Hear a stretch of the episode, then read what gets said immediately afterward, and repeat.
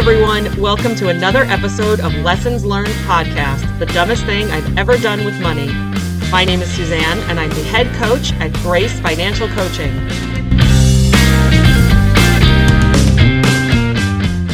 Today, we have one of my dear friends and fellow financial coaches, and I am so excited to introduce her.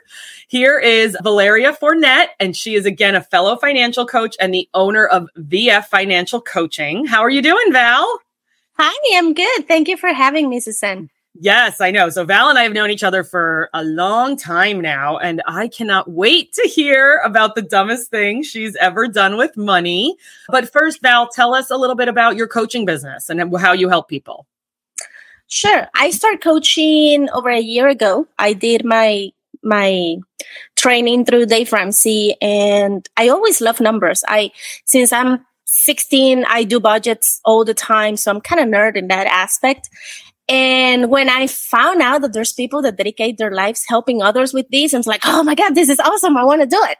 So I started, and right now I'm focused on coaching Spanish speaking people living in the United States. I also coach people that speaks English because I speak English, but eighty percent of my clients right now are Spanish speaking. So that's more where my biggest clientele number is moving on. It's the Spanish speakers. Yes, I think that's such an important aspect, especially in the U S where the Hispanic population is increasing. I have sent numerous leads over to Val over the last several years because it, it's just easier. It's it's more of a, you're more comfortable, right? When you're speaking your first language, and money is pretty uncomfortable to talk about anyway. So it so is. It we're is. We're talking about money and we're speaking our second language. Probably not the most comfortable situation. So yeah, I feel very strongly that it's important that people who, even if they do speak English, if they if they prefer Spanish, should definitely be able to get financial coaching help from someone like you. You also have a couple clients, or have had a couple clients, in South America, right? I do. I have clients in Colombia. I have clients in Brazil. I just started with a client in Spain, and I have clients in the United States. Yeah. So you are an international financial coach. Yes. I like to set it that way. That sounds nice. That's awesome. That's how I should have introduced you, right? So Val, yes. You said you've always been a bit of a nerd, and this was something I did not know about you until I got your little questionnaire. You were an industrial engineer? I am. Yes. Tell I am. me what, how did you get into that? How long does it take for school, and what did you do? So I, when I decided to pursue industrial engineering, was because I'm pretty good with math, but I also like to interact with people. So when you started this career in South America, you will find a lot of industrial engineers working in H R, or you will find industrial engineers working in the main administrative area, not necessarily in manufacturing, right? So when I went to school, they, at the end of the two, I think it was the last year, you decide where you want to go. If you want to go manufacturing, if you want to go environmental, or if you want to go to finances. So I wanted to go to finances, and that's what I did. And for some reason, I always work as a assistant manager or administrative or customer service. Like, I've never really worked in a manufacturing company, like, because ne- never has been my interest really. And I love it. And most people ask me, like, what does an industrial engineer does in H R? Well, we kind of work by hand with psychologists to put numbers in everything. Because when you're running a company, you want to see results. You want to see, okay, I have these people. I'm glad to have people. You know, we take care about people. But where are we going? How efficient is working with this person? So we kind of create all these type of formulas to help psychologists to measure productivity in the companies. That is so cool. I had no idea. My dad was an engineer, but he was a civil engineer. So he, and he ended up working more in the construction sector where I grew up in New York. You know, when he was an engineer, New York was experiencing, there was some down times after September eleventh, but like he, it was always experiencing growth when he was, when mm-hmm. he was in his prime working in the city. But I never knew that about industrial engineers. That is so cool. So yeah. A lot of statistics. We do a lot of statistics. We do a lot of process improvement, quality control. I actually have a client that I am coaching right now, and we barely see finances. Like, I've been helping him. He, he owns his company. So I've been helping him to measure times, to measure how is going with the production. How long does it take an order to get out of your company? Are you doing it right? Can you cut some areas and make, maybe do it faster, better quality, or keep the quality? You know, all those things. So it's, it's very interesting. That is unbelievable. What an amazing skill set for a financial coach to have. I think we need to start. We should have introduced you as that. um, final question on the industrial engineering thing, only because I, I did this. Do you guys work with Six Sigma? We do. Okay. So uh, I, actually, I was, for a period of time, I was a green belt in Six Sigma. I haven't touched it in years, cool. but I, I loved being able to look at a process and say, what is the quickest way from A to B? Not mm-hmm. necessarily the quickest. What is the most efficient? What is the most productive? What is the safest, right? If we're talking about Money. actual manufacturing, then we have to talk about the safety aspect mm-hmm. and OSHA and all that fun stuff. You know, could we do this quicker? Sure. But then it wouldn't be safe, right? Exactly. So I it's loved like, that was, that was probably really of, saving you money going yeah, quickly exactly. or not. This totally translates into financial coaching as far as I'm concerned, because what we're doing with our clients is we are getting them from A to B. Some of our clients have never made it to B, right? We're still working on A and a half. Over here. Yeah. But how much better is it to get from A to Z efficiently?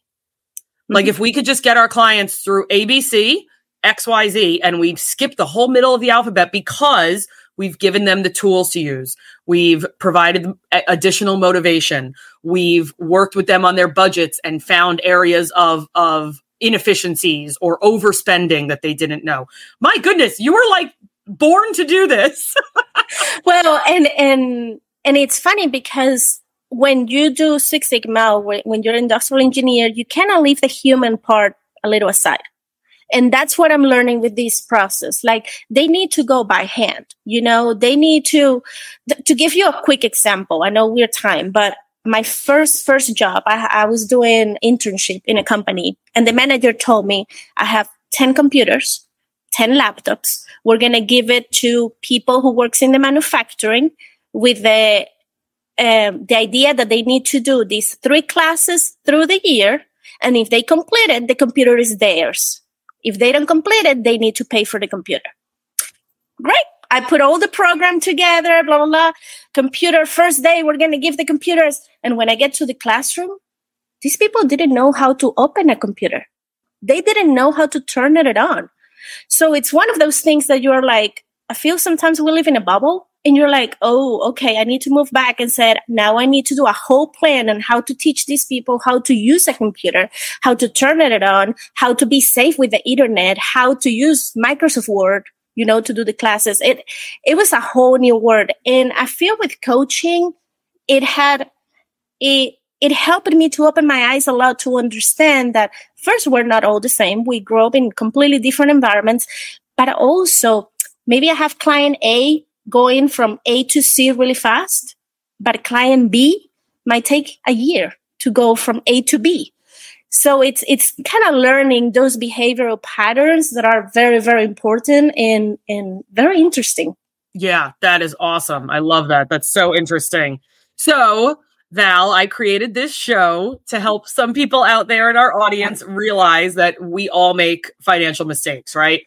And the best thing you can do if you're not going to make, to not make that mistake is to learn from the experience of others, because all the mistakes have been made already, right? Yeah. So that, what is the dumbest thing you've ever done with money? Well, when you move, I'm, I'm not from the United States. So when you move to the United States, you start learning how the economy works, right? Go to this store, get a credit card and pay it in three, four years and go to this store, get a new car. And it's okay. You're going to pay it through all this time. It is easy. In South America, it's not that easy. We don't get that easy programs to pay off things, which they're easy, but you're paying way more than what you should be paying. But if you don't know that, you start, okay, let's do it. So as soon as we moved here, I, we got a lot in debt. my husband is American, but he always tries to please me. So let's get new furniture. We got new furniture. Let's get the car. Well, we got the car. And to a point that we were living with the student loans still, and we still in debt, right? We go, we pass a certain time paying our minimums in those credits. And then it's the time to move to a new town with a new job and let's find a house. Because that's the next step, right? That's what everybody does. Yep. We have a job. Now let's find a house. Let's buy a house. Well, nobody tells you that buying a house, and I'm sorry, Suzanne, I know you were a realtor for a good time. Buying a house is a nightmare. If yep. you don't know anything about it, it's a nightmare. And if you don't have a realtor that you can trust one hundred percent, still a nightmare. We had a good realtor. She she was related in some ways to us, which sometimes made it a little hard to communicate because, you know, I don't want to hurt her feelings or she didn't want to hurt my feelings. And so the process was terrible. My husband was working a lot. I was traveling by myself with my kids to see houses. And at the end, I pick a house by myself. And I didn't realize how much money I needed to invest to fix the things that the house needed to get fixed, like changing roof, like changing a whole wall because it was leaking inside, you know, and it was nightmare behind nightmare. And when we bought the house, we were told that the house was empty for a year because they got a new job out of town. And then we moved here and the neighbors know that house had been empty for over four years. So, you know, those kind of things that I'm like, oh, okay, the help I got, it was not good enough for myself. I didn't do enough research, okay?